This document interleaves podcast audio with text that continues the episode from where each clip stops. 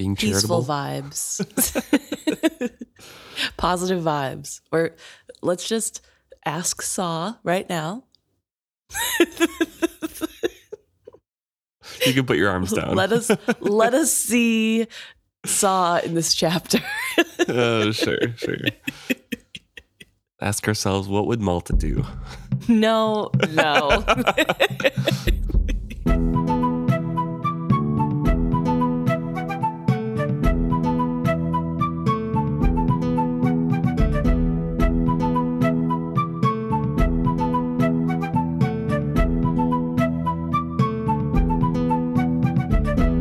Welcome back to another episode of Is Fits Happy. I'm Luke, and I'm Emma. and this week we're discussing chapter 29 Dreams and Reality.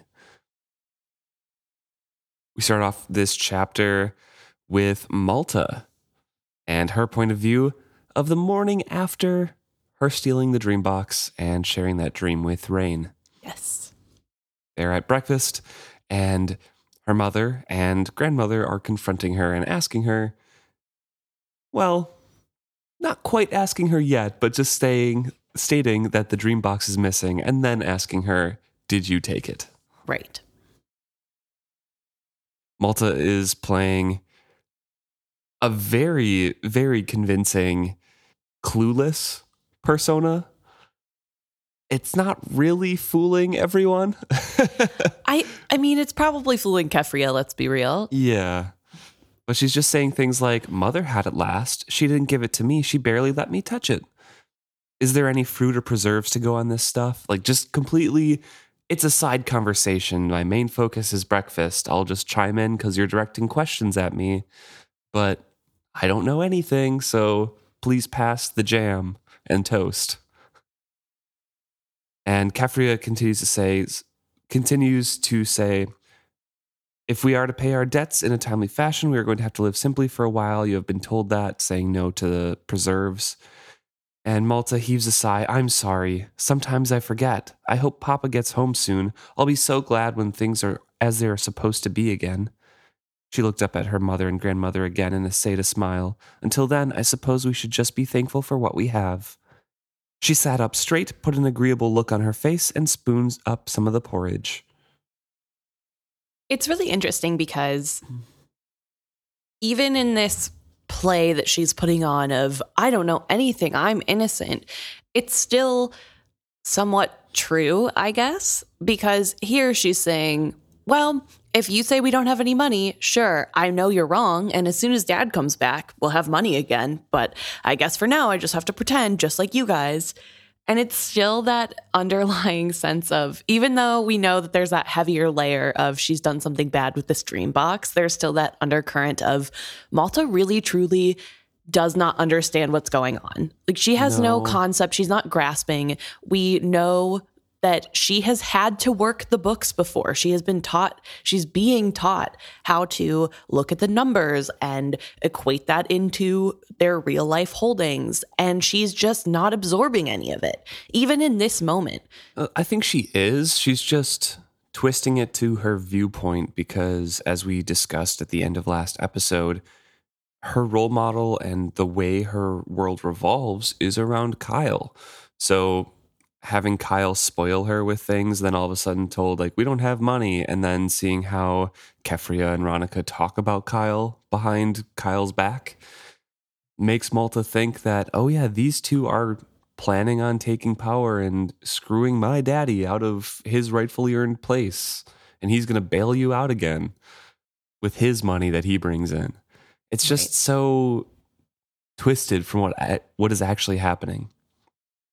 I guess that's a nicer way to look at it. I just thought it was still her naivety of not understanding. She doesn't want to know, so she doesn't.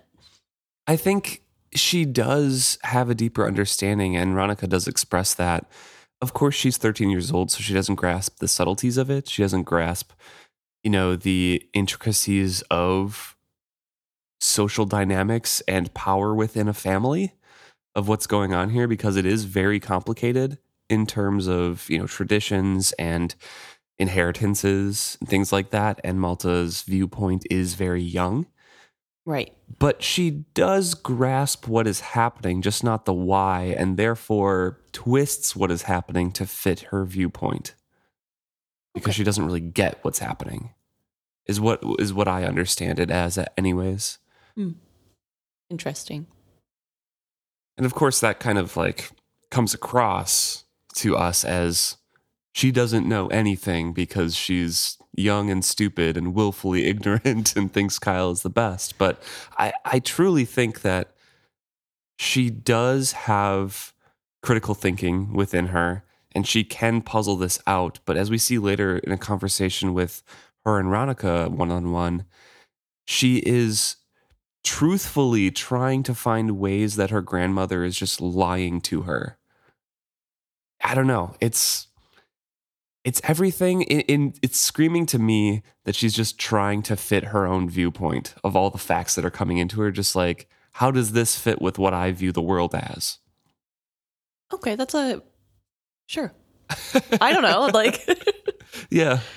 I don't know. That's just how I see Malta at this point, at least, where she is starting to get an understanding because they made her do the books and things like that. I think that would be totally fair to say, you know, four Malta chapters ago that she didn't know anything and she didn't understand anything. She was just eavesdropping. But I think opening up her eyes and treating her somewhat more as an adult and having frank discussions about the family's finances and things like that kind of opened up her eyes and maybe subconsciously she's treating some things with a more adult like attitude of course she's still very uh, immature in how she approaches everything but i don't know she's on her way a little bit I okay, I don't know. I just really disagree considering in this moment she's like, yeah, daddy's going to fix it when he gets back and he's going to give me good food again. And then at the end of this chapter also, she throws it on the floor and tells the servant, "Never serve this to me again. I don't care what you have to do to get me good food." I don't think she conceptually grasps that they really don't have money. Like I truly even though she looked at the books, I truly believe she cannot grasp that's real maybe you're right. Maybe it's coming from a place of her trying to fit her narrative instead of using the facts to open her mind. She's keeping her mind closed and discarding facts that don't align with her worldview. And so she just believes that her grandma gave her fake books and everything's fake and she they are rich. They just are punishing her. But I don't know. It feels like I don't see that there's room for both in the way that she consistently acts. Like in Yeah. this way, it's more placid and like, oh, well, I guess we'll have to wait till dad comes home. And then later it's clear how actually angry she is about the thing. So I don't think it's just, you know what I mean? I I guess I'm trying to see the start of it because I know there's a scene later on, not in this book, but I think the next one, where they're discussing with Althea in their home as well. And I think Brashen talking about using Paragon to retrieve Vivacia and their family, where she is the only one who's speaking like an adult basically and saying like okay what is this going to cost? How much like what should we do? Like i will accept the suit to get the money to fund this. Like she's speaking very much like an adult and that's only like a half a book away. So i just i'm trying to I mean, that's also like square those two half a realities year up away, right? Like that's not half a book away. Isn't like a week from now. It's like well for six- us right. yes but um, not in terms of her character development No, in the in book from now until when that happens is like six months. I, i'm not sure because vivacia is taken pretty soon and brashen is sailing with Springeve so maybe very soon I mean, it has to be multiple months, right? Like the news has to get back to them. Sure, a couple months or so, but Traveling by ship takes so long. I, yes, it's going to be a couple months, but a couple months to drastically change who you are, like an understanding. Sure. Okay. So Malta's still acting like this is small talk at the breakfast table, just basically saying, "Oh, could have just gone missing. We don't know Rainwild magic." And Ronica saying, "No, it wouldn't have done that." And expounding on that when Malta asks how she knows so much, saying that Ronica knew someone when she was young who received one, opened it up, dreamed the dream, and that's pretty much where all of her knowledge comes from. So it is very rich and uh, an expensive gift. But Malta reacts to that pretty much how we've seen her react multiple times to Rainwild mentions, saying, I can't imagine marrying a Rainwilder, even if they are supposed to be our kin and all. Can you imagine kissing someone who is all warty or having breakfast with him in the morning? There is more to men than how they look, her grandmother observed coldly. When you realize that, I may st- start treating you as a woman. She turned her disapproving stare on her own daughter now. Well, what are we going to do? So I, I, found that phrase particularly funny because Malta, one, has already kissed a Rainwild trader Mm-hmm. in a dream, technically, but still. And two, does share breakfast with him. Yeah, it's I don't know. I I don't know if she's just trying to push them off the scent more, you know, in this moment where she's just like, "Ew, who would like a Rainwild trader?" But also I guess maybe not because she truly believed this was not a Rainwild trader, that, that it just happened. they bought it from a Rainwild trader or something. Like she still doesn't think that Reyn is from actually from the Khuprus family, right? At this point? well, she thinks it was Cerwin or someone who bought it from a Rainwild trader Right. or from the Khuprus family. She doesn't have any idea of what Reyn was. I think, yes, in her mind, she's still convinced that the coachman was just a coachman. Yeah. Yeah. So I don't know. But I do th- also like to, I think that's an important paragraph to point out because it also shows that in this moment where this is a really big deal, right? Like this present came in and it has to be handled in a very delicate manner and it's gone all wrong. And instead of Ronica taking charge and saying, okay, this is what we're doing next, she defers to her daughter. She says, okay, what are we going to do? And I think that's really big because that is a lot of power on a really important matter. And she's not putting up a fight. She's not saying, here's what I think. She's asking her daughter's opinion first. And I think that goes to show how much their relationship has grown over the past indeterminate amount of time since they brought up that Keffria wants to be more in charge in the house now. But I think it's really impressive that even in this moment where it'd be really easy for Ronica to take over, she is asking her daughter. Mm-hmm. And Keffria is explaining what next she's going to do and describing the letter that she's going to write, ending that explanation with, uh, But I shall also refuse the suit and most tactfully point out that such a gift so early in a courting is scarcely appropriate, where Ronica does chime in and have a teaching moment with her daughter, saying, by Rainwild standards, it is appropriate for a dream box to be sent that early especially for the Khuprus family. Their wealth is legendary. The boy, the boy probably considered it little more than a trinket. Hmm, maybe we should marry Malta off to him then, her mother offered facetiously. We could certainly use a wealthy relative these days.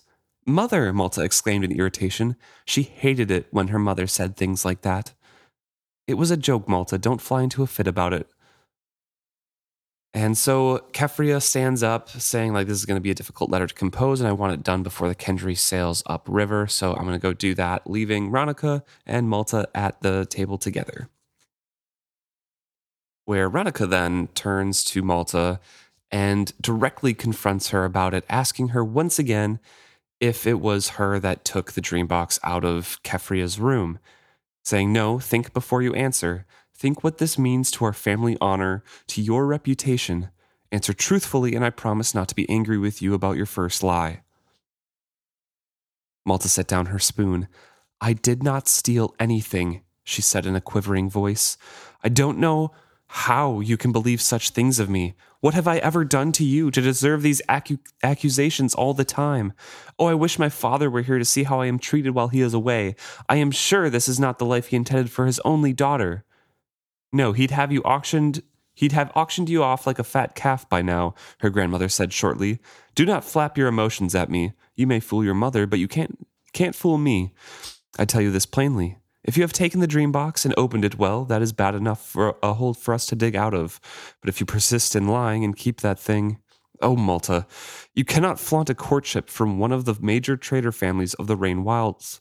This is not a time for your childish little games. Financially, we are teetering. What has saved us thus far is that we are known for keeping our word. We don't lie, we don't cheat, we don't steal. We pay our debts honestly.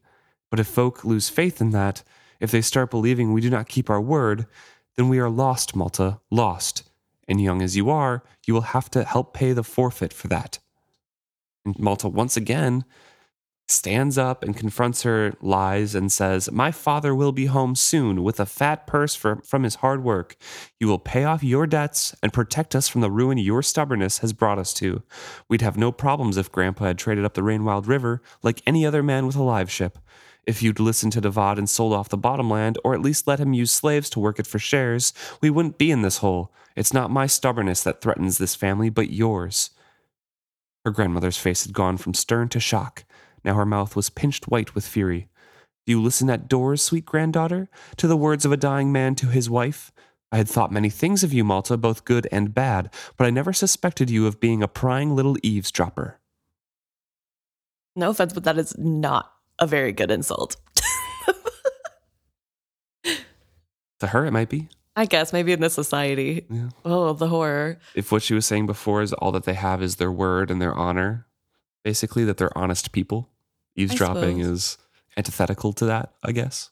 True, but literally everything Malta does is antithetical to everything she just said. So I don't know. I think we need to take this back a second because you just read a lot. So we'll start at the beginning.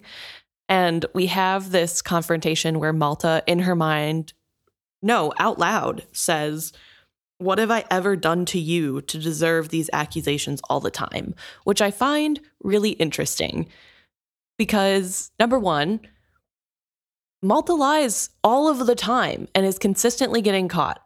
She lies about everything. And then here it's like, what have I ever done? Well, I don't know, Malta. Maybe try to present yourself on your own in what is known as a woman of the night's dress at a Rainwild Trader fa- uh, function to be seen by men as a woman without any knowledge of what that means. Like, that's the top of the list. And there's a huge list. It's just so. I don't understand where she gets this stupid, like, victim complex from. I don't understand how she can look somebody else in the eyes and say, What have I ever done to be accused of this? Malta, you know you've done it. It's, it's so weird. I just don't understand where this fake outrage comes from. I don't Right. get it. Yeah. I mean, later she talks about how it's the fact that her grandmother thought that she could be capable of it that makes her lie more. And if her grandmother would have even pretended like she didn't think Malta would lie, maybe then she would have told the truth. But that's not true. Malta will just continue to lie and get away with whatever she wants to get away with. It, I don't understand. I like truly like this character. I do not understand the logic of I'm always lying, I'm always scheming, but I'm going to be outraged when somebody calls me out about it and pretend like I have no reason for them. I've never done anything for them to suspect me of being this way. Got to get away with it. I guess. I don't know. And then she once again says that Kyle will basically bail you out of your debts. And then lays on the table that she, you know, if it's all Ronica's fault, basically, that they're in this mess because her grandfather wouldn't trade up the Rainwild River and then Ronica wouldn't sell off any of their debts or any of their lands or work slaves or anything to get them money. Again, Malta is showing her inexperience with social niceties, her morals. She's just not a properly raised person at this point. She's still 13 years old. So, Right. And uh, it does show how she should have been getting more information before now, right?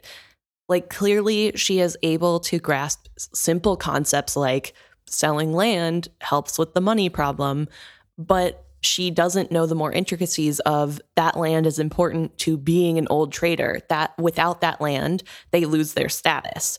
And I think if she knew that little detail, maybe she wouldn't think it was Veronica's fault or it was stupid to be stubborn about that. You know what I mean? Like it's really hard. And also the she thinks slavery is fine as long as it keeps their family out of debt.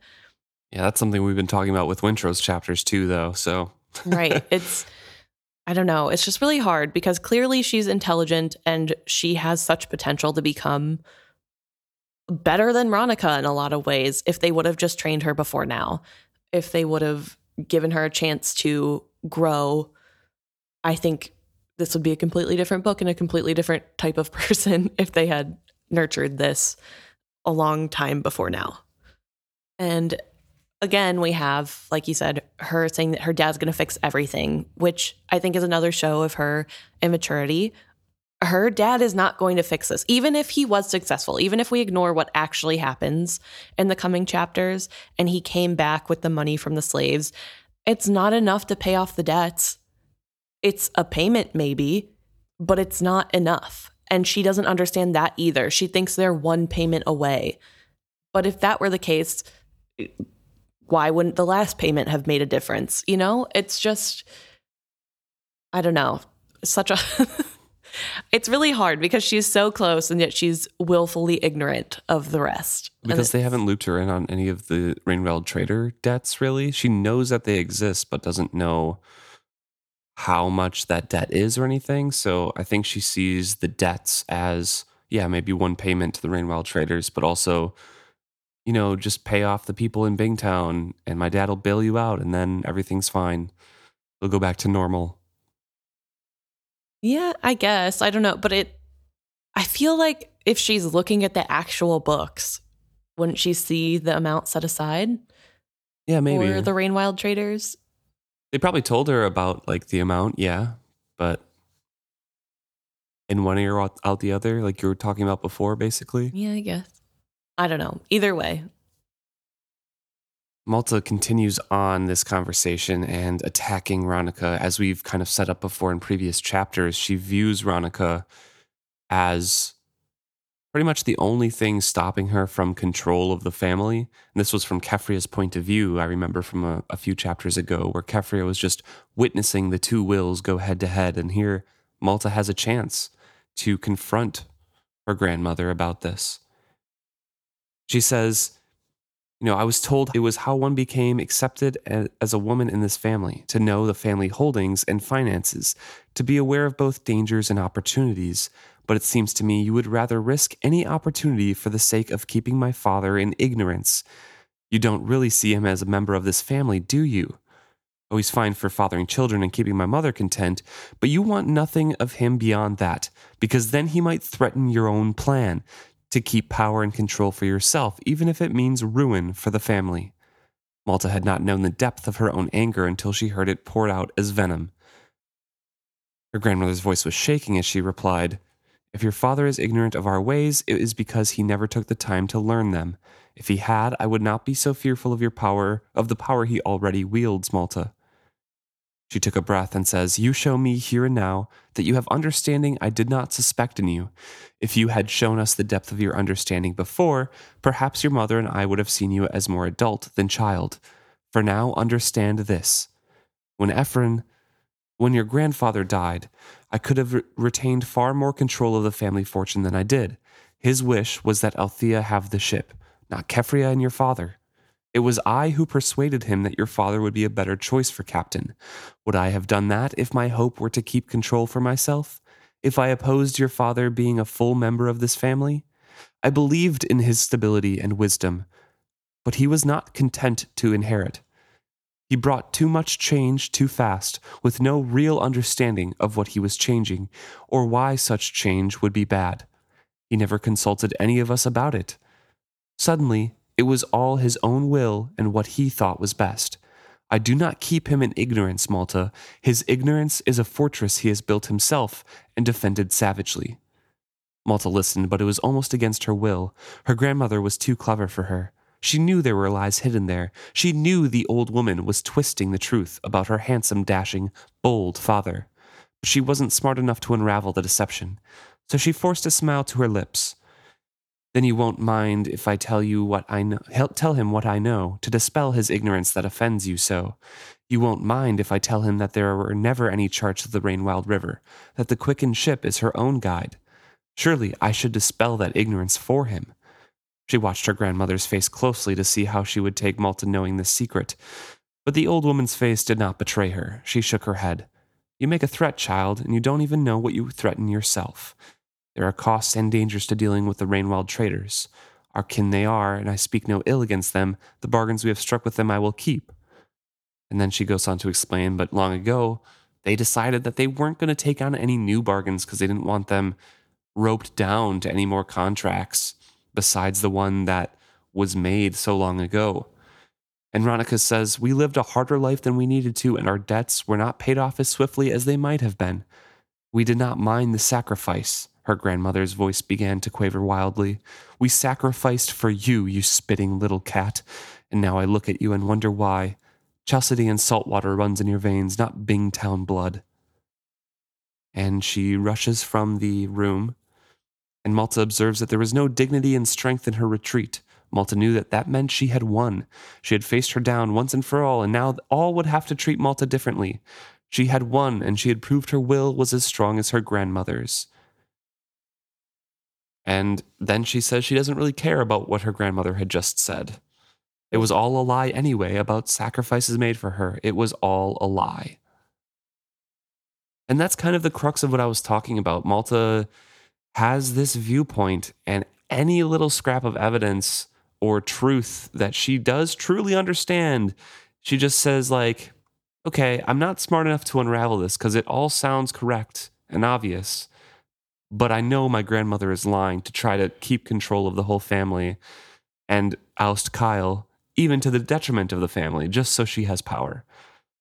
It's so delusional and weird. well, I just don't understand where she gets it. I like I truly don't understand because clearly up until now Keffria and Ronica, well, I guess Ronica has been fine with Kyle. Ronica has literally had no problem. She, like she points out to Malta, fought for Kyle to be able to have the ship instead of her own daughter Althea. Like until right now, this this season of him going to sell, she has had no problem, has probably spoken nothing ill against Kyle. So why, why in this time is she so convinced that her father is hated by her grandmother and always has been? I do not understand. I don't know where it comes from. I don't understand why she's holding on so tightly to that lie. Kyle hasn't said it, I'm sure. I don't understand. I like this is something that is really like, I love Robin Hobb's writing. I love these works. I love all the books. But this point doesn't make sense to me. I don't huh, know how. Interesting. Like, I just conceivably cannot understand how she has, in one ill speaking of her father, decided that, means that her grandmother has forever been against her father and is always working against him and hates him. And she's been eavesdropping since before Ephron was dead. So again, where is the logic? Like, I just, I don't understand. If she's been eavesdropping for so long, how is she so ignorant of everything? I know, obviously, you can't eavesdrop on every conversation all the time, and she's only getting bits and pieces. But I, I don't know. I just don't know. I don't understand. Did she just not care before now? I like it's not like this is the first time she's had to live without, you know what I mean? Well, Malta has overheard Ronica and Keffria talking about Kyle and how they don't agree with what he's doing and trying to gain some control back because that's happened in this book. Right.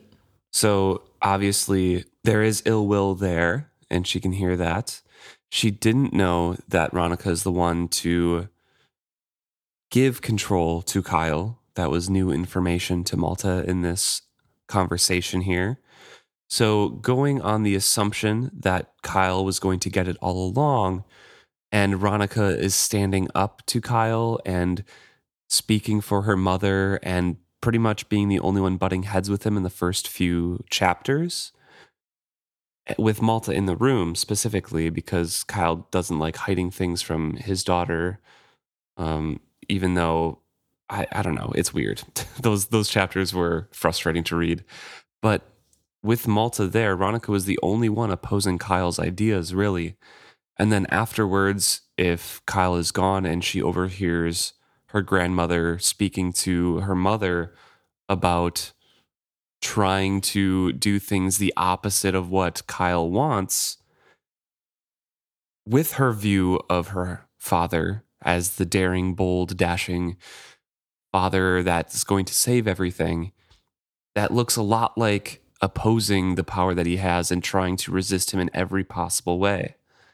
And so she's established in her mind a view of Ronica as someone who is against her father at at all corners and in all decisions and has set up somebody like in her mind that yep she just wants to retain power for herself even to the detriment of her own family because she's refusing to use slaves she's refusing to sell off land she just wants us to live in poverty it's that weird twisting of reality that Malta does of like my viewpoint is correct. I established this in my head that she wants power, that she is opposing Kyle, and that means that she's lying to me and she hates Kyle for everything.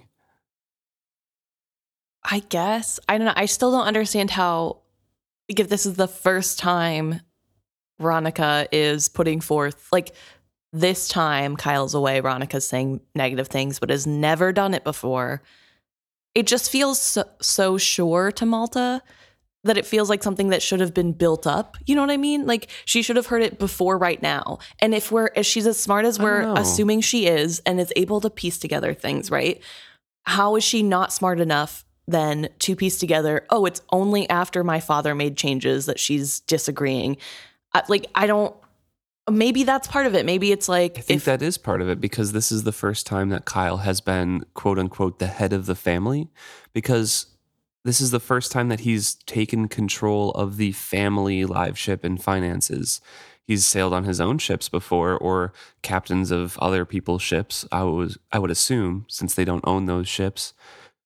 But when Kyle is in charge, she opposes like Ronica opposes everything. And she sees that and that's, I think, where it comes from. Like, oh, so you only care about this if it's Kyle making the decisions.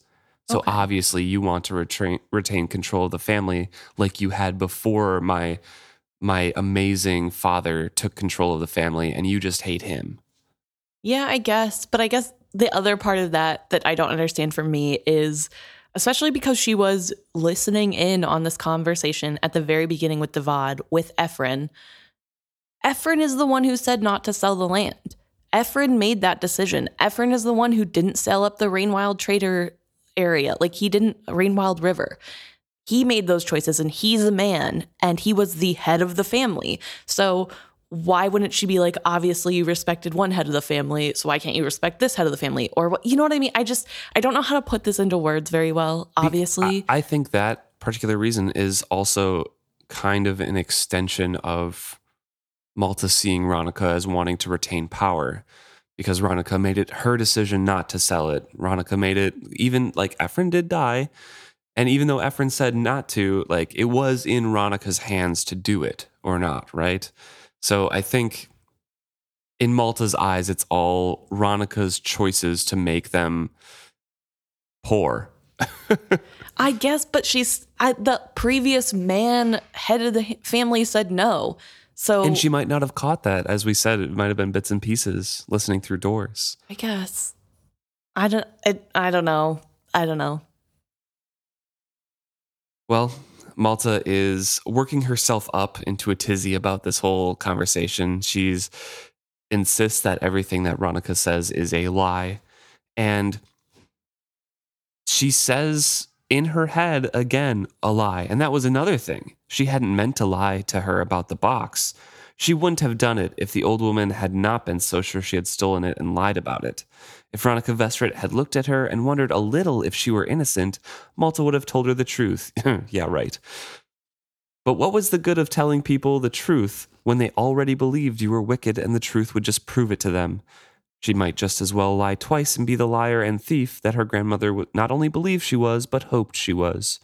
Yes, that was true. Her grandmother wanted her to be bad and wicked, because then she'd feel justified in the horrid way she treated Malta's father. It was all her grandmother's own fault. If you treated people badly, then it all just came back on you. I like before before you talk about this, I want to finish up the scene and the uh, narrative irony that's like immediately after this. Okay. When Rache is kind of like gently touching and softly like, "Hey, are you all right, Malta? Are you all right, my dear?" And Malta whirls, seizing the porridge bowl and dashing it at the floor at Rache's feet. I hate porridge. Don't ever serve it to me again. Don't touch me. You don't have it right. Now clean it up. And she pushed the shocked slave out of the way and stormed out of the room. Slaves, they were so stupid about everything.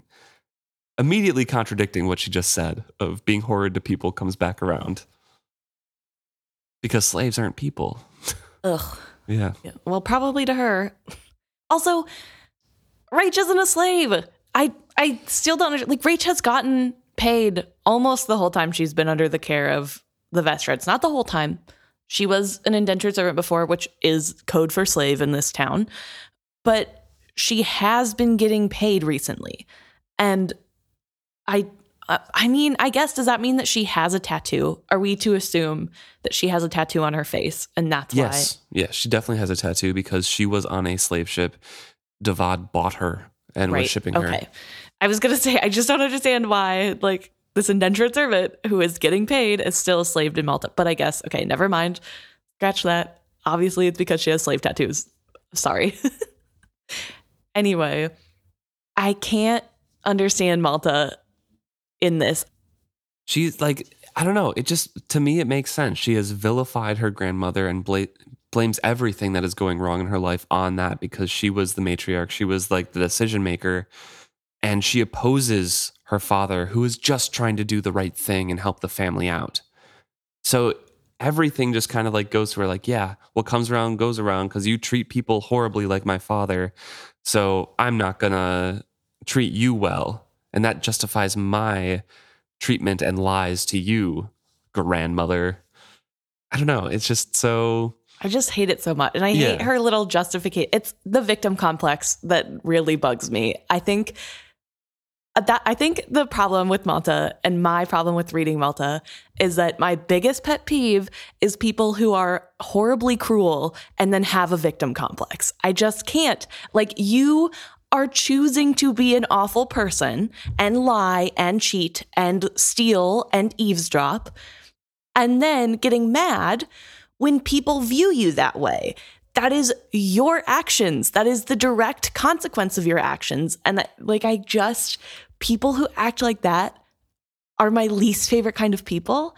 And like, genuinely people I cannot stand in real life. And so having to read from her point of view makes it worse because no part of her mind conceptualization of this makes me feel bad for her.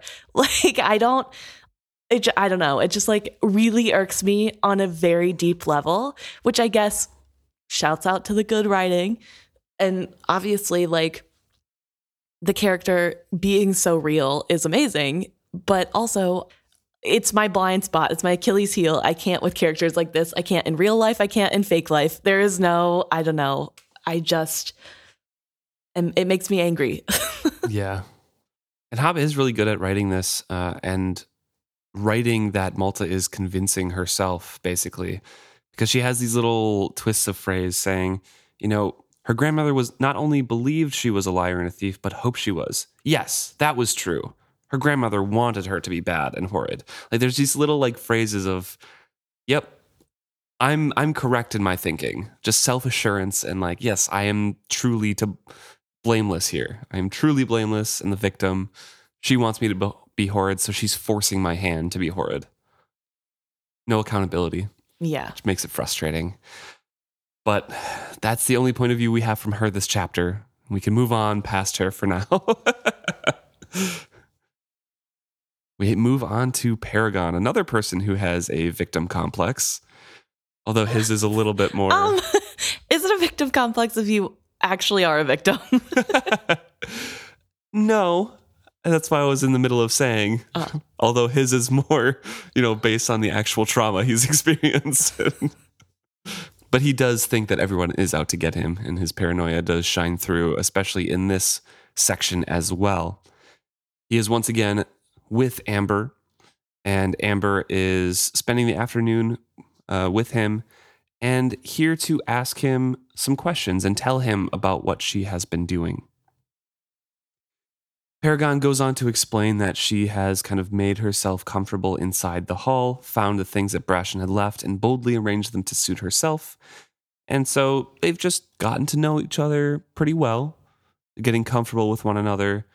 And Amber, She's investigating. yeah, She is digging around in all of his secrets, which I think makes Paragon pretty, uncomfortable. yeah, uncomfortable. But it does talk about some of the things she's found in her discovery, which I think was really interesting. A bag of dice in it, still tucked up in a crack where some sailor had hidden it so he could game on watch and not be caught. A scratched out message on one bulkhead. Three days, Sa help us all, it read. And she had wanted to know who had carved it and why. She had been most curious about the blood stains. She had gone from one to another, counting up to 17 irregular blotches on his deck and in various holds. She had missed six others, but he hadn't told her that. Nor would he recall for her the day that blood had been shed or the names of those who had fallen. And lastly, she found the space that should have held the logbooks. The logs that should have been his memory were gone, all stolen away. Amber had picked at that like a gull at a body. Was that why he didn't he would not answer her questions? Did he have to have his logs to remember? Yes. Well then how did he remember her visits or Mingsley's? He had no log of those things. And he had shrugged, saying, A dozen years from now, when you have lost interest in me and no longer come to visit, I shall have probably forgotten you as well. So, this is very interesting because once again, the narration says that she'd been intensely interested in every odd bit of junk she found because, yes, she has silver tipped fingers. She wants to know the history of those objects, try to get a better sense of Paragon and who he was before. Right. And we do get a really interesting take from Paragon of why the logbooks are important. He likens it to things that she's asking happening decades ago. Like if he asked her what happened during her infancy, would she know? And that's how it is for him. Like obviously he can remember day to day, but without the logbooks there to solidify it, he's not going to remember it 25 years from now Right. it's just going to be gone. It just is happening now. And I think that's really interesting and does help us with our knowledge of how live ships work. We had a little bit from Vivacia last chapter where she talked about how without a blood bond on deck, it is really hard for her to stay as Vivacia the Vestrit and not Vivacia the ship and what she is made out of. So obviously it's a little bit different with Paragon who has been alive for a lot longer and has had more contact with humans, but I think it's still part of why he struggles so much and explains why, especially because he's made with two different dragons, why it would be so hard for him to be alone. Yeah, definitely. And so Amber gets to the crux of why she is here and changes the subject from away from her own childhood and infancy and says, I went to David Davad Restart and made an offer to buy you. Then he coldly replied, after he is kind of startled by that, Davad Restart cannot sell me. He does not own me, nor can a live ship be bought and sold at all, save from kin to kin, and then only in dire circumstance. It was Amber's turn to be silent. Somehow I thought you would know of these things. Well, if you do not, then you should, for they concern you. She kind of explains that the Ludlucks have fallen on very hard times. And Paragon, before before she gets into that whole explanation, Paragon kind of interrupts her talking and says, "Oh yeah, so you offered to buy me? Why? What will you make for me? Uh, beads, furniture?" His edge of control was very thin. His words sharp with sarcasm. How dare she? And Amber, of course, knows his fluctuating moods and reactions to things, and says, "I feared this." and kind of tries to calm him down like hey please just listen to my explanation about this I would keep you as you are and where you are. Those were the terms of my offer, which she had explained earlier. The reason that they haven't sold him yet is because they want a It- condition to be that nobody can sail him. right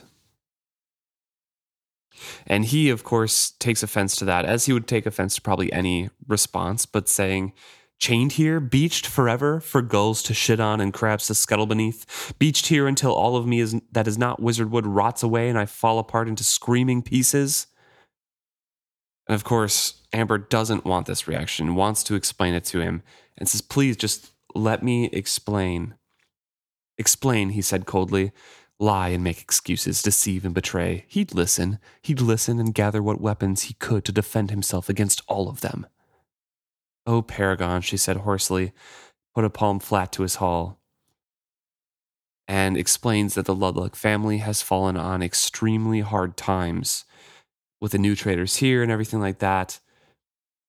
They're trying to buy a live ship, and you're the most likely candidates. So the offers keep getting bigger and bigger, and the Ludlucks really, really need that cash.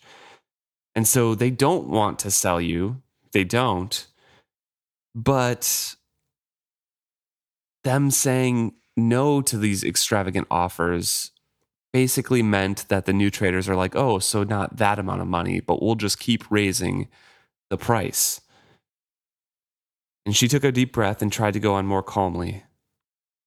Around that time, I began to hear rumors that only the ship that can go up the Rainwild River and come back intact is a live ship. So that rumor has got around Bingtown, basically that the wizard wood acts as a barrier against the caustic waters. So, as that rumor has crept about, the offers have risen even further, and the new traders who bid on you promise they will blame no one if you roll and bid against each other. Paragon, do you hear me? I hear you. Do go on. He kept all expression out of his voice as he added, I will, because you should know this, not because I take pleasure in it. And she says that so far the Ludlucks have still refused all offers I think perhaps they fear what the other old traders might think of them if they sold you and opened up the Rainwild River trade to the newcomers. Those goods are the last complete bastion of the Bingtown traders, or perhaps, despite their neglect of you, there still remains some family feeling. So, I made an offer. Not as great as the others have bid, for I don't have the wealth they do. But coupled with my offer was the promise that you would remain intact and unsailed for I think the Ludlucks still care about you, that in an odd way, they keep you here to keep you safe. Ah, yes, chaining up one's otter relatives and keeping them confined to a garret or cellar or other out of the way place has long been how Bingtown dealt with madness or deformity. He give, gave a bitter laugh. Consider the Rainwild traders, for example. Who? Exactly. Who? No one hears of them, no one knows of them, no one considers our ancient covenants with them, least of all me or you. Pray go on. After you buy me and leave me intact and don't sail me, what did you have in mind?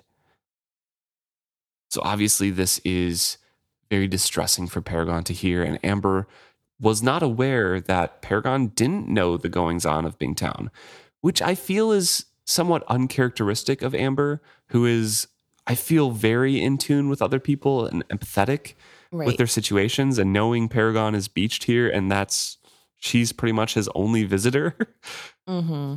it's kind of surprising that she wasn't thinking that Paragon didn't know that offers were being passed around. Well, I guess him. to be fair, there's a lot of things you take for granted, right? What, yeah, about true. being able bodied and able to travel around. Like she can just walk throughout town. And even though she isn't, I guess, I don't want to say trustworthy, but in the eyes of the people here, she's not like a trustworthy person. She's not part of a group. She is an outsider. And even she is hearing about it. I think it'd be really easy to then stipulate that, oh, of course Paragon knows because everybody knows, even I know. And I mean, I don't think Amber's just casually letting gossip come to her. I think she's seeking it out. Right. But I do think it makes sense that you would take for granted the fact that she is able to walk around the markets and be around people, and Paragon is not. And maybe she doesn't know that she's the only one that comes to see Paragon. He has told her about Brashen and Althea, right? Yeah, I think so. So I mean, maybe he had to explain that the things inside of his hull were Brashens. Right. So I guess she doesn't know where they are, but maybe she thought they had told him about it or something. Possibly, yeah. And so, with him asking, you know, what did you have in mind with me after you did this and promised not to sail me? And she explains her big vision. Basically, have a cradle built for you so you can be upright, have artisans come paint and carve, and have this be a living oasis and basically treehouse. And it would be beautiful. And at the end of it, she would say, and I would say to the world, Do what you will, for I am done with you. Destroy yourself or prosper. It is all one to me as long as you leave us alone, and we would be happy, the two of us. For a time, he was uh, at a loss to say anything. The childish fantasy caught him up and wrapped him around him, and suddenly he was not the ship, but a boy who would have run in and out of such a place, pockets full of shiny stones and odd shells, gull's feather, and you are not my family and you can never be my family. He dropped the words on the dream like a heavy shoe on a butterfly. I know that, she said quietly. I said it was but a dream. It is what I long to do, but in truth, I do not know how long I can remain in Bingtown or with you. But Paragon, it is the only hope I have of saving you. If I go to the Ludlucks myself and say that you have said you could be content in such a way, perhaps they might take the lesser offer from me for the sake of the bond. Save me from what? he asked her disdainfully. Such a nursery tale as you can spin, Amber. I confess it is a charming image, but I am a ship. I was created to be sailed. Do you think I'd choose to lie here on this beach idle and near madness with that idleness? No. If my family chooses to sell me into slavery, let it at least be a familiar slavery. I have no desire to be your playhouse especially not as she had just admitted that she would eventually leave him, that her friendship with him was only because something else kept her in Bingtown. Sooner or later, she would leave him, just as all the others had. Sooner or later, all humans abandoned him. And he says, But you should go back to Davad Restart and withdraw your offer. And she refuses, saying, You know, I don't believe in luck after he says, Well, I'm really bad luck, so if you buy me and keep me here, I will hate you forever, and I will bring you ill luck such as you cannot even imagine. I don't believe in luck, Paragon. I believe in fate, and I believe my fate has more terrible and heart-rending facets to it than even you can imagine. You, I know, are one of them. So, for the sake of the child who rants and threatens from within the wooden bones of a ship, I will buy you and keep you safe, or as safe as fate will allow me. This end part is really interesting because it shows how the fool is Amber. I guess I don't know. I don't remember when I was reading this and figured it out. I don't I don't remember exactly what point either. But but it is a very very heavy-handed clue.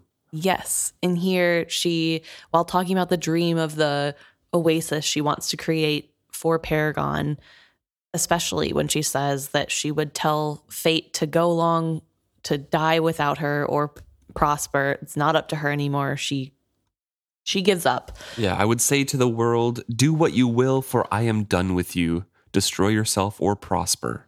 Just leave us alone. And I I don't know, I think this goes back to Beloved's unusual oh, I can't think of the word that I'm looking for. Proclivity to having or helping people in need that yeah. she's fond of. Yeah, definitely. That are tied up in a fate that she doesn't like. I think back to Shrewd and how Shrewd is this king that was kind to him and helped him, gave him a safe space, and truly seemed to enjoy his presence. And she knew what was going to happen to him and still wanted to prevent that. Thought that maybe there's a way to prevent the fate that is coming to the king. And then here she meets Paragon and feels so badly for this child that is left here all alone and probably feels some camaraderie with that.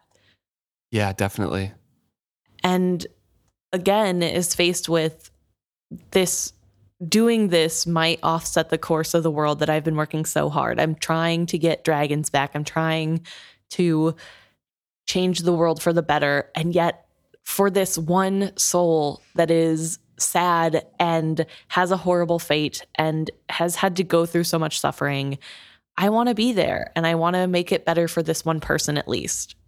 And then ultimately is not successful. yeah, I think I think Amber has that dream, that oasis for Paragon, and that's how she would want to help that soul, but knows that's not going to come to pass. So she has that dream, but knows it's just a dream. right. And I think that last part does go to show that Paragon is in the visions that Beloved has for the future. She knows that Paragon is important and needs to keep him safe. And so, yes, she's going to do that. She hopes it was this other dream. Right. She hopes it could be something else, but she knows that in some way he just needs to be safe and is part of those plans. It's really interesting. It makes me wonder how much control a white really has. Like they can see all the paths and know what the paths lead to. And obviously, when it's unimportant, they can nudge people on different paths, like we see later and very much later in the books with Bee, when Bee discovers the paths and sees like any little nudge would change these people's fates. And obviously, that's a really big responsibility. But then for Beloved, it seems as though they are on this stretch and kind of can't control where they're being dragged to. Feels like fate kind of steers the puppet strings. And sure, Yeah. they can walk off the path for a little bit, but ultimately, they cannot stray fully. It's interesting, and that kind of goes against what Beloved says later to Fitz, though. Like Right. how small choices affect everything, basically. I don't know. Maybe it's kind of up in the air because the it seems like the catalyst, especially Fitz, who's like a super catalyst or something, right. seems to drastically shift things. But because Fitz is just alive in there, it just seems natural that those are the choices he would make. Robin Hobb does a great job of writing him true to how he has always been and writing him fairly consistently. Right. So hmm. to us, it seems like that's always this is always how it was meant to turn out. right. Maybe maybe part of it is that beloved is just extra compassionate. Maybe it's the upbringing that beloved had. Maybe any other white would not be able to stay on the path as long as beloved does because they wouldn't feel that overwhelming sense of duty to all of the world even when so much of the world hates beloved. I think maybe. it's really interesting to Beloved's character that they have lived so many lives and so many lifetimes. And a lot of those lives have been as the butt of the joke, as the outsider, as somebody who sure has friends, but mostly isn't really the popular person, isn't the one who's benefiting from a lot of the changes that they're making for the world. but has a core memory and a core upraising of being loved and accepted Right. with their family. And so I think that's really interesting to think about for Amber and Beloved's character in general. Well, we move on to Kennit, who did not have that lovely, uh, that lovely Upbringing. upbringing that Beloved did. And he is still pretty much bedridden. His wound is not healing well, It's not really getting better. but he is in denial about it. Basically telling Etta, like, you know, shut up, I will heal and all will be well once more. And she's insisting, like, no, we we need to cut above that sickness. You know it too, but we need to cut more of your leg off so it will heal properly. And he's just like, no, no, I'm done. I'm standing up. I'm going to be fine. And she's obeying him, you know, giving him his crutch, everything like that, calls Sorcor in. And Sorcor is all happy, like, oh, yeah, Kennit's standing up. So that new healer that we brought in must have done some good. I knew he was the one to choose. If you're going to have someone work on you, get an old man, someone who's been around a bit. And shut up, Sorcor, Kennit said pleasantly. He was no more useful than the other two.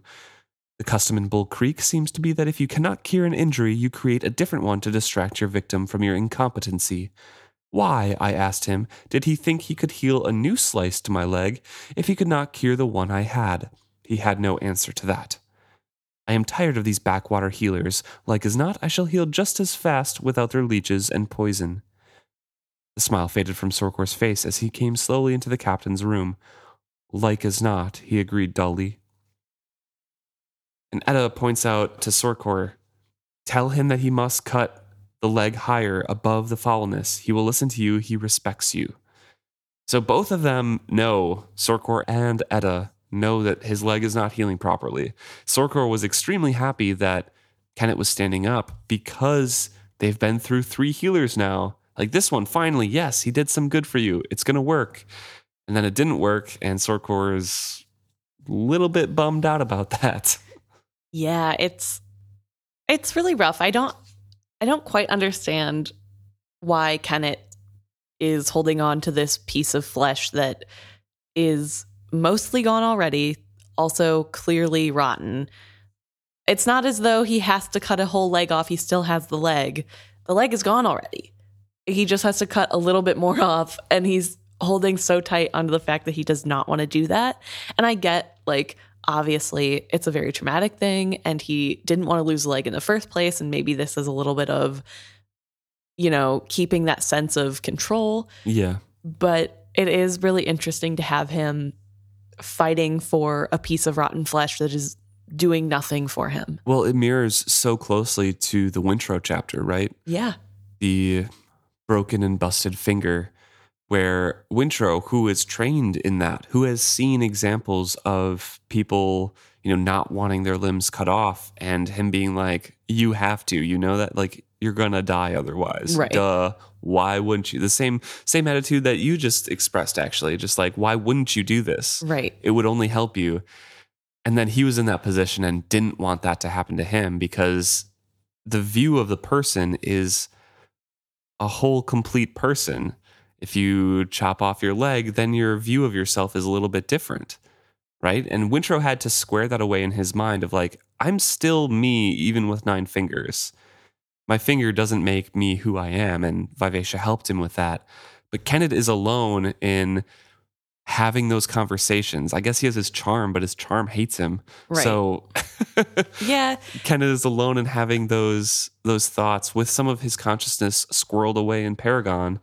And as you said, that huge, huge latching on to the control thing. Like this is this is what he is in control of. He's just gonna heal. It's gonna be fine. It's always been fine. Trust in my luck. I didn't have a say in losing my leg before, but I have a say now, and I'm not gonna lose any more of me. Yeah, that's a good way to look at it. I didn't quite see it that way. Yeah. But also, these healers are like putting leeches on him, they're bleeding him. Yeah, I agree with him. Just like get him away from these healers. Yeah, well, that's probably the medicine they know right now. they don't know. So Kennit is saying, you know, Etta, get out, commanding Sorcor to get her out. And Etta is pleading with him, like, oh, please, please, I'll be quiet. I won't say anything else. I'll stay in the room. And Sorcor is just walking her out and slowly shuts the door. Kennit would not have been so gentle if he'd been able to deal with her himself. That, of course, was the whole problem. She saw him as weak now and would try to get her will in everything. Ever since she'd tortured his prisoners, he'd suspected she enjoyed the idea of cutting up helpless men. He wondered if there was some way he could leave her in Bull Creek. Like, her will is for you to get better. I don't. Again, what in the world? Like, what warped lens is he viewing this world from? It is so strange. like his his wrist charm is right. Like, boy, you gotta figure it out because these people love you for whatever reason, and you need to trust them. You gotta trust somebody. I don't know. So Kennit starts over this conversation again with Sorcor as if nothing had happened in the previous scene, saying, like, oh, and how was your visit to town? How is town looking? Sorcor pauses, but then indulges the captain, basically saying, you know, they're all but begging you to come ashore. They love you. They saw a raven flag and turned out the whole town for us. Little boys were shouting your name from the docks, Captain Kennit, Captain Kennit, and I heard one tell another that when it came to pirates, you were better than Igrot the Terrible. Kennit startled, then made a sour face. I knew Igrot when I was a lad. His reputation exaggerates him, he said quietly. Still, that's something when folk compare you to the man that burned 20 towns and enough of my fame, Kennit cut him off. What of our business? They've resupplied us handsomely, and the Sicerna is already hove down for repair. There's a lot of rot in her hull. I'm surprised the satrap would entrust a gift's delivery to a rotten tub like that. I doubt he's inspected her hull, Kennit suggested dryly. And they welcomed the new population we brought them with open arms. Last slave raid carried off the best smith in town. We've brought them two new ones. And the musicians and such are all the talk of the place. Three times now they've acted out the liberation of the Sicerna. Got a right handsome lad being you, and a great worm made up of paper and silk and barrel hoops that comes right up. Sorcor's voice died away abruptly. It's a real fancy show, sir. I don't think there's anyone in town who hasn't seen it. Well, I am glad that the loss of my leg proved entertaining for so many. Now, that's not it, sir, Sorcor began hastily, but Kennit waved him to silence and gets on to the real topic that he wants to discuss. My live ship, he begins. So again, we see the welcome that the Raven flag has in a pirate town. Again, for latching on to your conversation, these people love him for whatever reason. Right. For the townsfolk, it's fairly obvious. He is freeing slaves, he is bringing people to these towns, and they're being accepted wholeheartedly because they're most likely slaves themselves or have been victims of the slave trade in some way. So Kennit, of course, doesn't really care about any of that, just that they are accepted in and he is beloved. But we get the interesting com- uh, comparison now between Kennit and Igrot the Terrible. Yeah, so we know Igrot is the person who took Kennit Yep. when he was a boy, took over Paragon. Killed his when he was a father and took over Paragon and Yeah. captured Kennit. Yeah, it is very sad that that's what happened, but obviously clear why he would not want to be associated with Igrot. He doesn't want their names to be coming up in conversation together. He is trying I don't think anybody knows that he used to be captured on Igrot's ship. No. I think that's a pretty good secret, but I'm sure part of him doesn't want their names together because he doesn't want anybody to remember that he was there. He doesn't and also you wouldn't want to be known to be just like your abuser either. Like I get like I get that Yeah. as well. There's a lot of layers to what's going on. And if what we've uh, at least my my main explanation and analysis of Kennit is his main driver is to get rid of any mention of Igrot the Terrible, just erase his existence pretty much. But since he's such a fantastical figure in the pirate community, he needs the live ship to do so. right. He needs to be better and more well loved. He needs to create the Pirate King nation. He needs to be the number one pirate that pops up so Igrot is erased. right. And so, because of his past, he doesn't like those comparisons right now. Even though this is a necessary part, it means that his plan is working. He's getting raised to those same conversations as Igrot. He needs to surpass and completely eradicate mention of that pirate name. Right.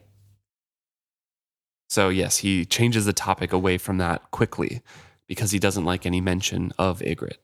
And obviously, the whole conversation in general, he wanted to know obviously how they're doing, but then ultimately to talk about their plans for the next live ship.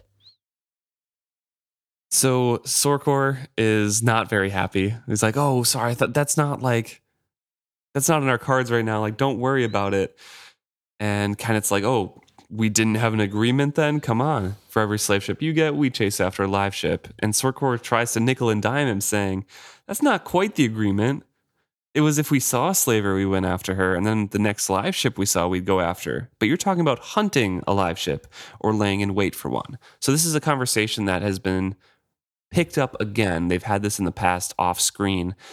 So we're talking about creating a plan to lay in wait. And this is kind of what Etta was talking about a few chapters ago as well. Right. So obviously, her idea was good because Kennit has co opted it into his own. And it's really interesting because Sorcor here is kind of ready to be done with slave ships too. He says, you know, maybe we just need to take a break. Let's go back to the original pirating. It's much more profitable, like you said. Let's do that for a lot a while. Let's just take a break. We don't need any of these things. We've gained enough of a reputation. You showed me with Etta being here that there's more to life. I didn't understand before, but now I see the benefit of having a woman. I see the benefit of creating something like a legacy.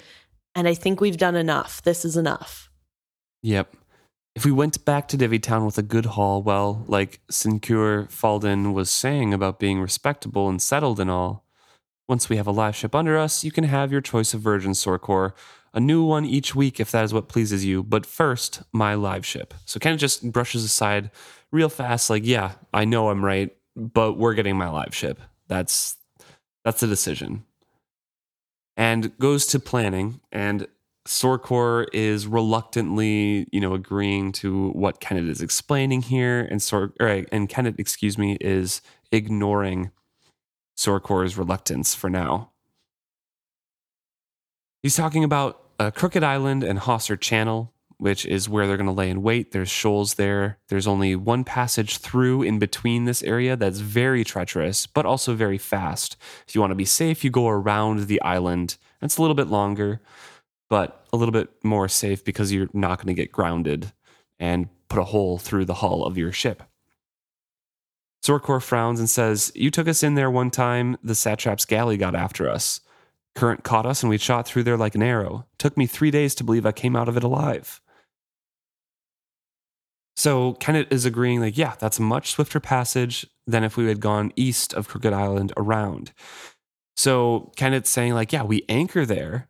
We anchor right before that, see which way the live ship is going. If it's going around, we can cut it off quick and, you know, head it off. We'll meet it there, and then we'll have our chance of actually capturing a live ship.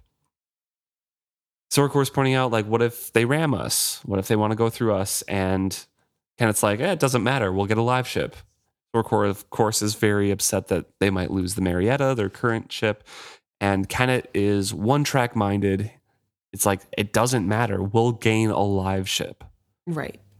Sorcor is more practical in this sense. And Kennit, of course, is a little bit obsessed with this idea of getting a live ship. So Sorcor is, just doesn't quite grasp it. And he's saying, like, this is not a good idea. A hundred things could go wrong. And while he's explaining things that could go wrong, Kennit in his head is thinking he meant it. He actually meant it. He wasn't going to go along with the idea. How dare he? He'd be nothing without Kenneth, nothing at all. A moment before, he'd been swearing he owed all he was to his captain, and now he would deny him his chance at a live ship? A sudden change in tactics occurred to Kennit.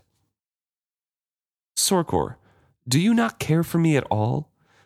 He asked with disarming directness. That stopped his words, as Kennit had known it would. The man almost blushed. Well, Captain, we've sailed together for a time now, and I can't recall a man who's treated me fairer or been more. Kennit shook his head and turned aside from him as if moved. No one else is going to help me with this, Sorcor. There's no one I trust as I do you. Since I was a boy, I've dreamed of a live ship. I've always believed that someday I'd walk the deck of one and she'd be mine. And he shook his head and let his voice thicken. Sometimes a man fears he may see the end sooner than he'd believed. This leg, if what they say is true for me, he turned back to Sorcor, opened his blue eyes wide to meet Sorcor's dark ones. This may be my last chance, he said simply. Oh, sir, don't talk like that. Tears actually started to the scarred mate's eyes. Kennit bit his lip hard to keep the grin away. He leaned closer to the chart table to hide his face. It was a mistake, for his crutch slipped. He caught at the table edge, but the tip of his rotten stump still touched the floor. He cried out with the agony of it and would have fallen if Sorcor had not caught him. Easy, I've got you. Easy now. Sorcor, he said faintly, can you do this for me? He was shaking now. He could feel it. It was the strain of standing on one leg. He wasn't accustomed to it, that was all. He didn't truly believe he'd die of this. He'd heal. He always healed, no matter how badly he was injured. He could do nothing about the grimace of pain that twisted his face, or the sweat that had started fresh on his face. Use it. Can you give me this last chance at it? I can do it, sir. The dumb faith vied with the heartbreak in Sorcor's eyes. I'll get your live ship for you. You'll walk her decks. Trust me. Yeah, so Kennit should have actually taken up as an actor it appears. Yeah. because he's really good at feigning emotion, which we've already known. He's really good at manipulating people, but I think here is one of the most skillfully done versions of this. Like a true sociopath. Right. He is using his tears, he's using the pain that he's feeling from his injury to help fuel the pain in his voice. He is really pulling out all stops. He wants this live ship and he's going to get Sorcor to agree no matter what. Yeah, and and some of this, you know, leaning on Sorcor is real because at the end of it he says he's drawing every bit of strength he had um, the the healing of the stump was drawing every bit of strength he had. He couldn't really do anything else, and he says, "I shall have to ask your help to reach my bed as well. My strength deserts me." Captain, Sorcor said, the groveling affection of a dog was in the word. And Kennit stored the thought away to consider when he felt better. Somehow asking Sorcor's aid had made the man more dependent on his approval than ever. He had chosen his first mate well, he decided. Were he in Sorcor's position, he would have instinctively grasped that now was his best opportunity to seize full power. Luckily for Kennit, Sorcor was slower witted than he. Or, you know, he actually had affection for a man that made his life better. right. and seemingly cared for him. So, yeah, it's just, it's crazy how good Kennit is at manipulating. I think it's partially his luck. It is a little bit. Having good time, such perfect timing. But, but this was clearly planned out a little bit in yeah. the moment, but planned out. He's great at improvising. And I mean, he has rescued Sorcor in a way. He has elevated him to a pretty high up position. He listened to Sorcor's idea to go after slave ships and by doing so has made a better name for himself, but also his first mate. And has done something that his first mate truly cares about, which is freeing enslaved enslaved people. And we have this now with Kennit being able to use all of that history in this moment and make somebody care for him. Yeah. Having your captain who has been a very to business, closed off, private opposite of like a pirate man right. who you admire and who has helped you before suddenly open up about his pain and his fear of death and wanting to fulfill his last dreams makes Sorcor like yes this is a man I follow. This is the man that I want to follow and want to look up to. I will do everything in my power to help you get this live ship.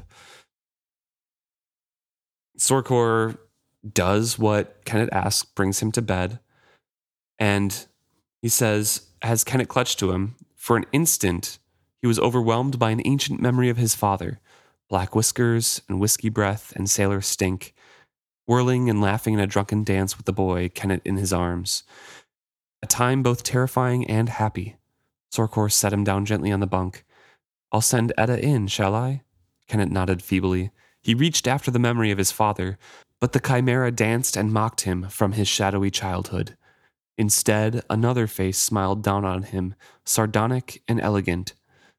A likely urchin. Perhaps something useful can be made of him. He tossed his head against his pillow, shaking the memory from his mind. The door closed behind the first mate. So, before I move on for that, that memory right there is Igrot looking down at him and saying, A likely lad, something can be used from him. And that's kind of his shadowy childhood being brought up again. That's kind of the effects of Paragon uh, taking his memories, taking his hurt away from those things.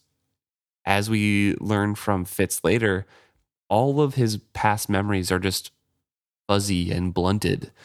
Nothing is really sharp, nothing's clear. So that's what I get from this scene in Kennit's eyes. Everything's kind of blurring together because he's morphing his abrupt memory of his father that he doesn't really remember into his next I I don't want to say father figure, but the next man in his life who was in control of his life, Igrot. Right. It just kind of blending those two together. Yeah, and it's really interesting that this is what comes to him. It's clear that he is a lot worse for wear than he even thinks and even what he came off as at the beginning of this section. I think at the beginning of this section, it's easy as a reader to think, obviously, he is not in danger. Like, we all know that a festering wound is not good, but he seems to be doing okay. And then in this moment, we get a glimpse into just how not okay he is doing. Yeah, It is- feverish. yeah, you don't really have like I guess I've never been in this position, but from everything I've ever read about stuff like this, you kind of only start getting those visions of the past when you're not doing very well. a lot the last couple sections with Kennit have been like that. We've started off with this burst of energy and he just tapers and fades away into the pain. It's just basically I'm guessing what Etta and Sorcor are realizing and seeing as well. Just these bursts of energies and this energetic return of the man and then nothing and passing out afterwards. Right. Before he does, we get his charm talking to him. You don't deserve these people. Why they love you is beyond me. I would tell you that I would rejoice in your downfall the day they find you out, save that is also the day their hearts will break. By what luck do you deserve the loyalty of such folk? By my luck, Kennit replies. By the luck in my name and the luck in my blood, I deserve them. Which I did not catch the first few times I read this through because he says, by the luck in my name. We don't know yet, but this is Kennit Ludluck. Right. And I didn't catch that the first few times I read this or reread this because it's just a simple little response and the only time I think it's alluded to. yeah. But he laughs at himself and says, The loyalty of a whore and a brigand, such wealth. And the charm replies, Your leg is rotting, rotting up the bone. It will stink and drip and burn the life from your flesh, because you lack the courage to cut your own foulness from your own body. Do you wit my parable, Kennit? Shut up, he said heavily. If I am evil, what shall we say of you? You are part and parcel of me. This piece of wood had a great heart once, the charm declared.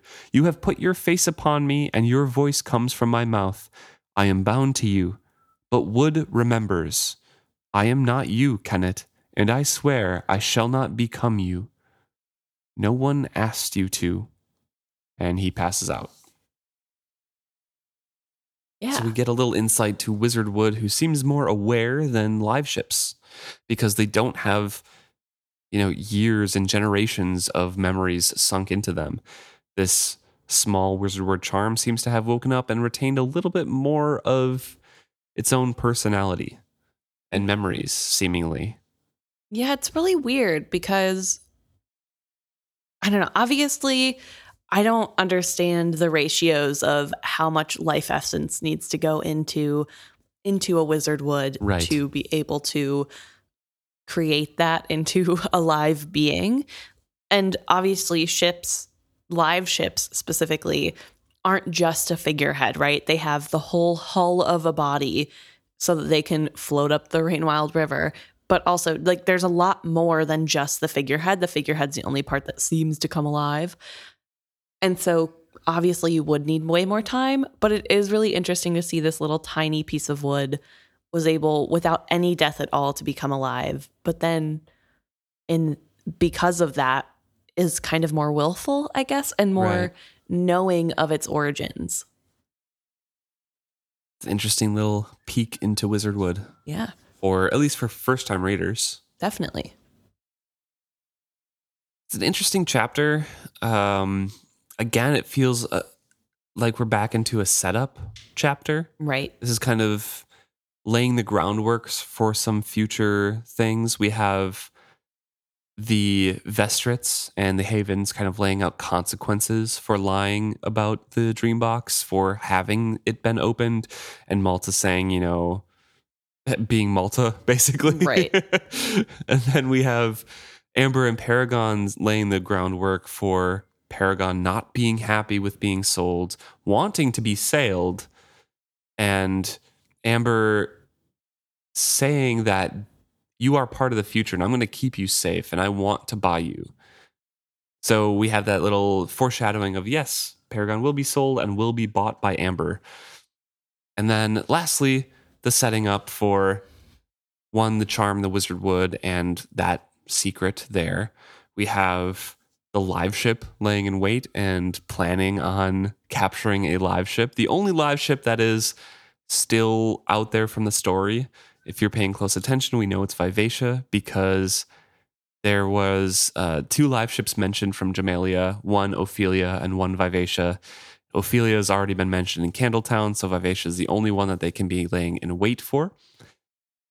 Well, to be fair, they do mention that they're not sure where Ophelia is because she's making stops throughout. So I, she I'm saying be- for readers, we know that it's going to be Vivacia because Ophelia's is in Candletown. We've Oh, already talked yeah, with with Althea, so Vivacia is the only one that kind of can be laying in wait for. what is the name of the place that they're waiting and laying in wait for? uh, Hosser Channel and Crooked Island. People have asked where this is. There's an individual map of those things that is supplied in Ship of Magic, but it's not labeled in the big map of the Pirate Isles or anything. So we don't know really where that is. But yeah, it's laying a lot of groundwork for the rest of the climax of this book and leading into the next book as well. So, some analysis going on, but not a ton of action, I guess. A lot of conversations. Right. Well, thank you so much for tuning in this week. Yeah, I did actually want to quick um, make a mention. This is about Malta, um, and something that I was too heated to remember that I wanted to talk about. Why does Malta decide to play so dumb to her family members? She knows that they're not treating her like an adult. She knows that they don't think she's capable of being an adult. So why does she play into that instead of proving that she is an adult? Why not? Mm, You know what I mean? Like, I mean, I don't know. she's not an adult. She's not proving she's an adult, but proving that she has the capability of becoming an adult. I Why think- pretend to be a little girl? I think that plays too closely into what she can get away with and how her life already is. She's used to being, you know, playing the dumb, innocent person so she can get away with lying and things like that. I, I don't know. It just, It just kind of fits into her worldview at this point.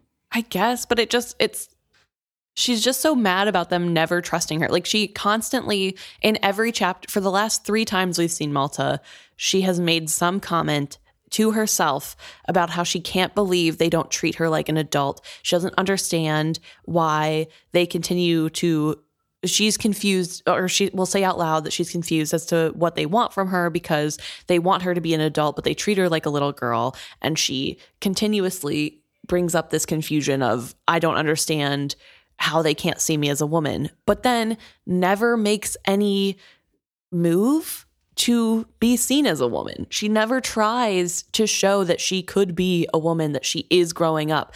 And I don't understand when she wants to be taken seriously as an adult, why she would do that. Like if she, you know what I mean?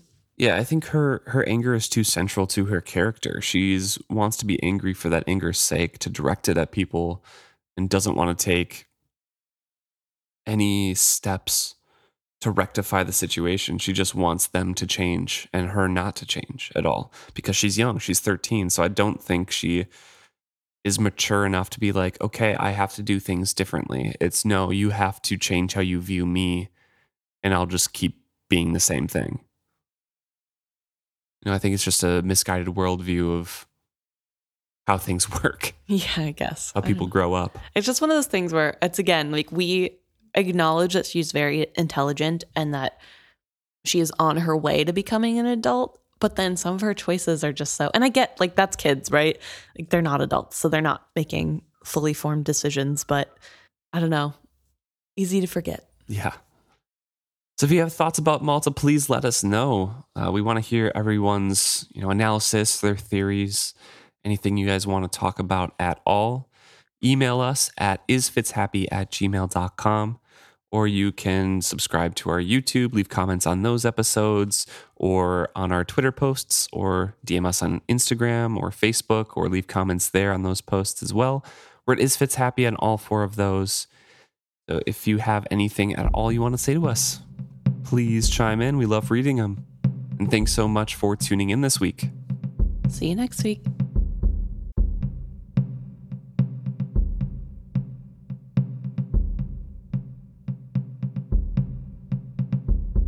So now we're going to talk about some of the stuff you guys have brought to our attention. I think we'll start with an email we got from Jonas. This is a little bit about Kennit and a little bit about Uh, specifically from chapter 141.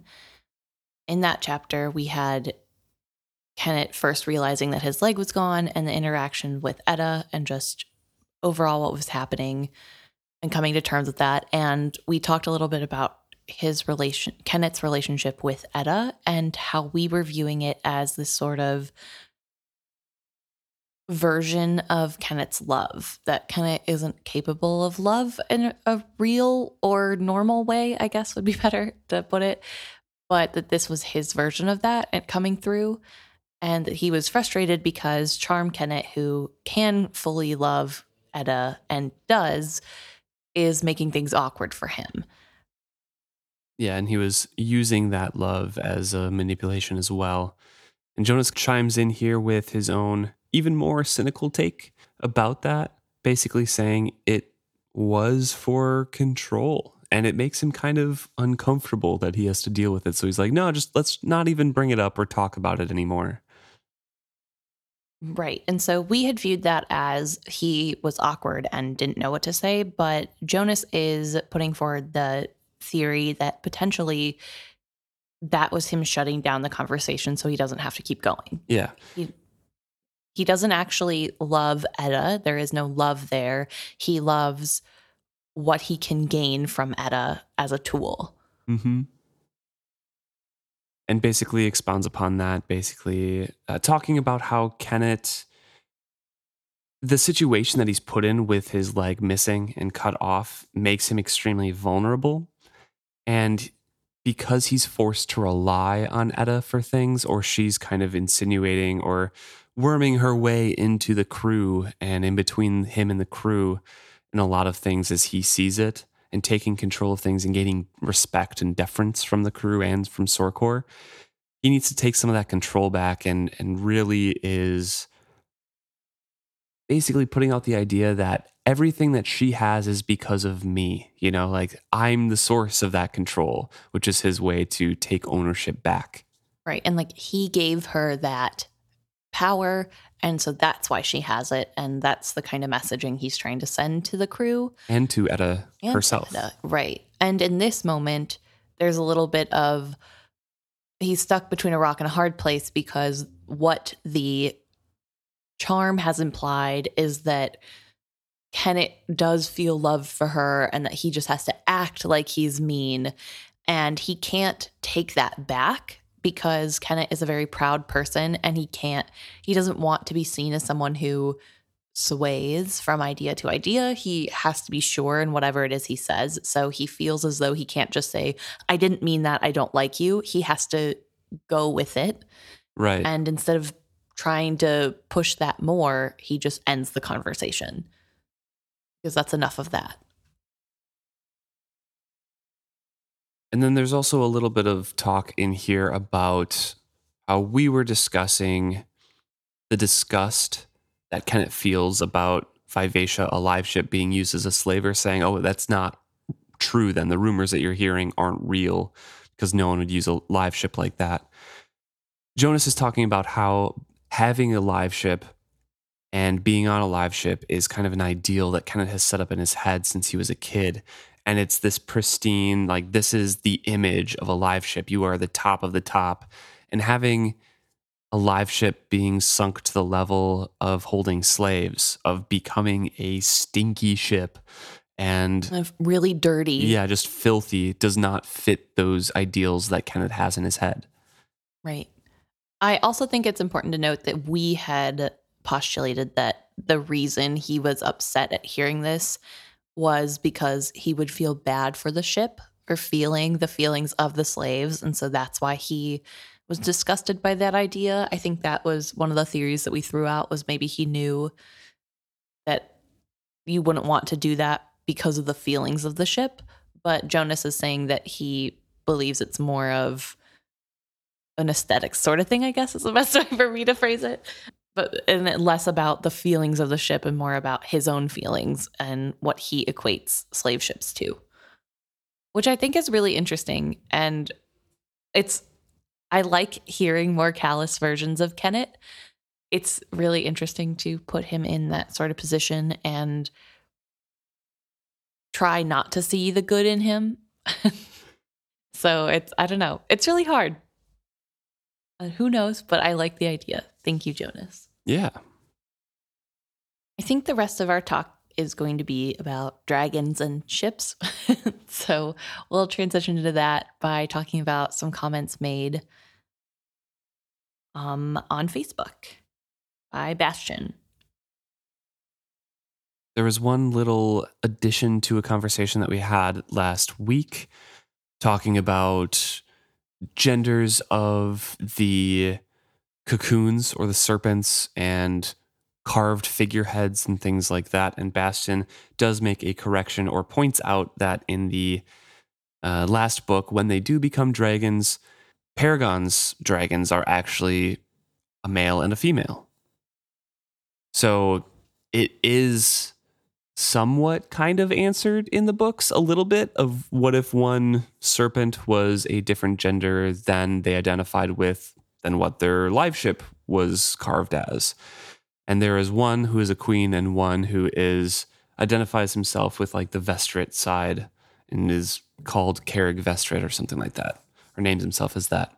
So there's two dragons, two separate identities there, and there was under one ship, which besides just having two different dragons vying for an identity within Paragon's head, that could also be creating another layer of confusion upon Paragon and another layer to his madness, I guess. Right. And feeling that things are really wrong. Not only is he in the wrong gendered body, he is in the wrong body form entirely because he Yeah. is not human, he's dragon. And, And sometimes being this is correct. yeah, yeah. I think it's really interesting to think about the nuance that that plays into these characters. And also, it's interesting to think about how in dragon, I guess, culture, society, whatever you want to call it, the woman is the one that's more fierce and the one that takes control and is in charge. They have more of a matriarchal society. And so it's really interesting that the temper that we're seeing come forward whenever Paragon is upset and feeling the most uncomfortable is probably the female dragon kind of taking over that personality.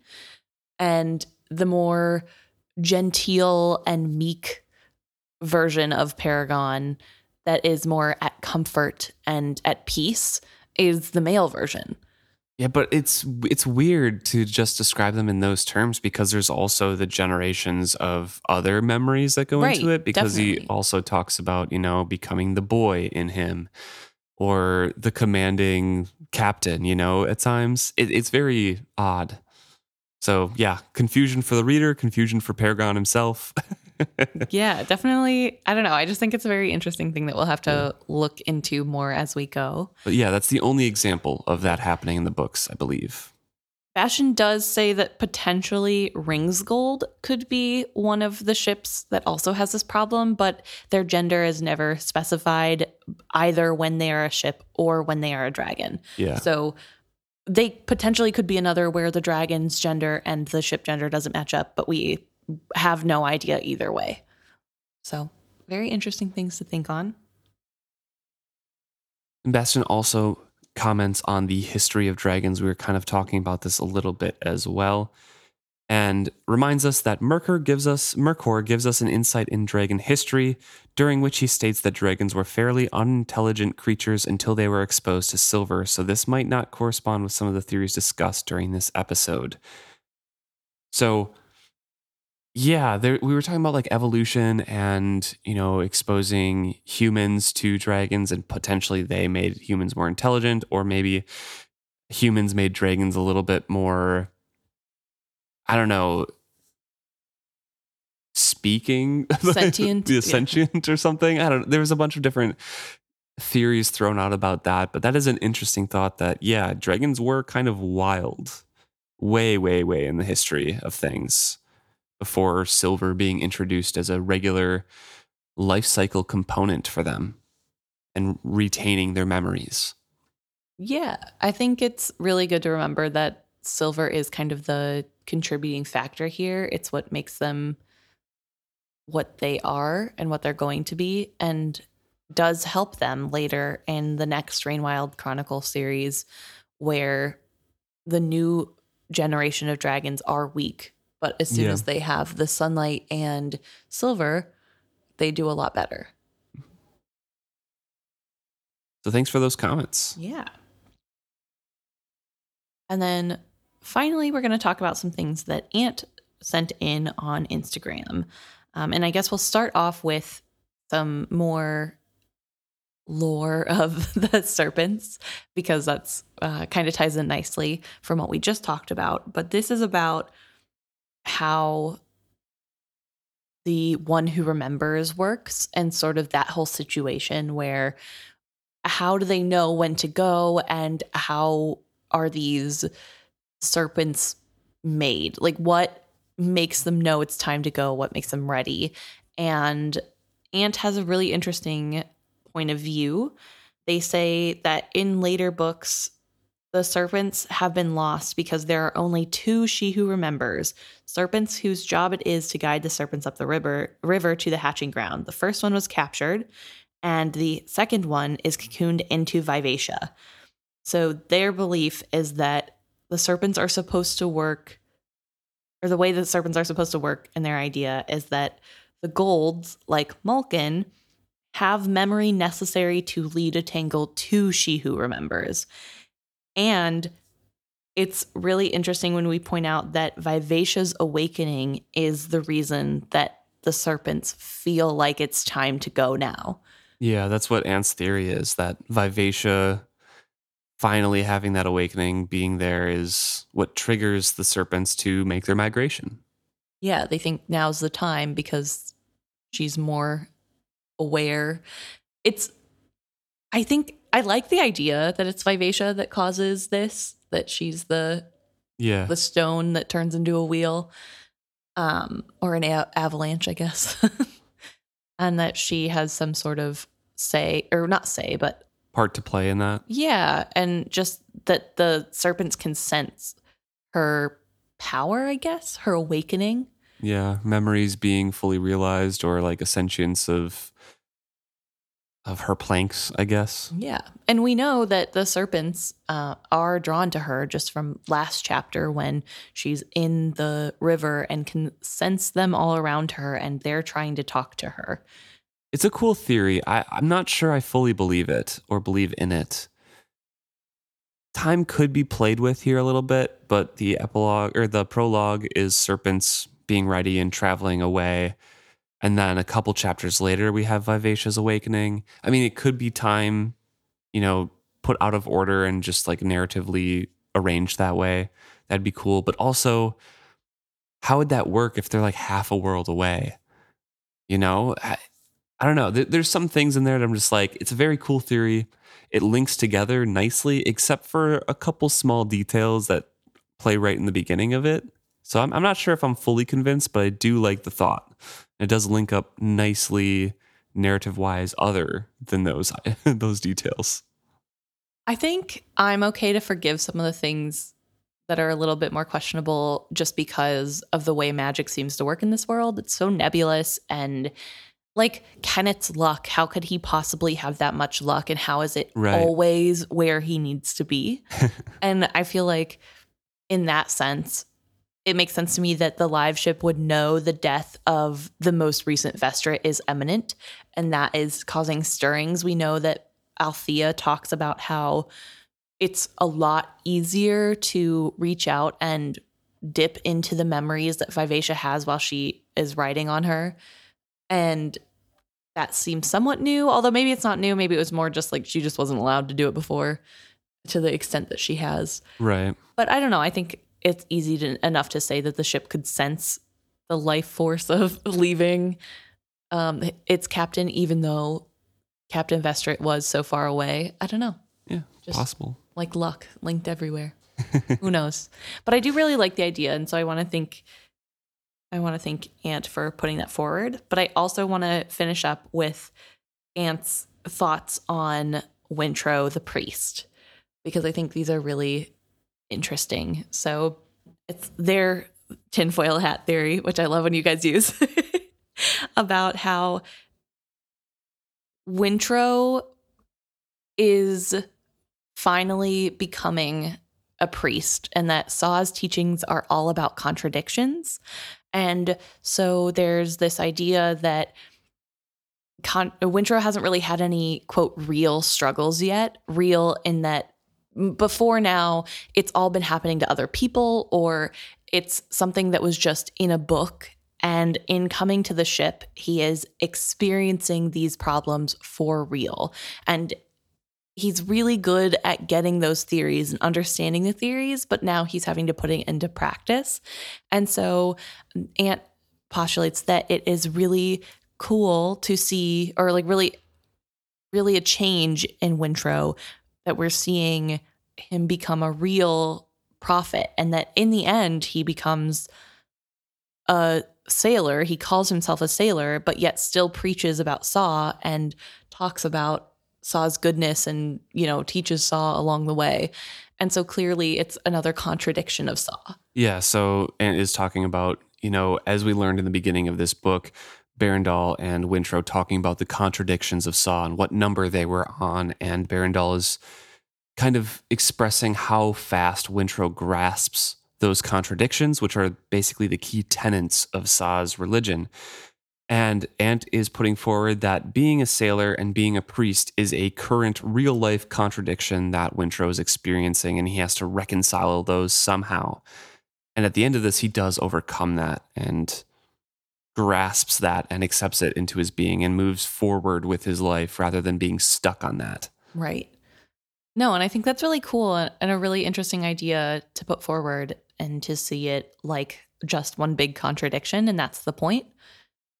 I think that is probably all Wintrow has ever wanted is to be his own contradiction for but no, I thought that was a really interesting idea and theory that it's part of Sa's plan, if you will.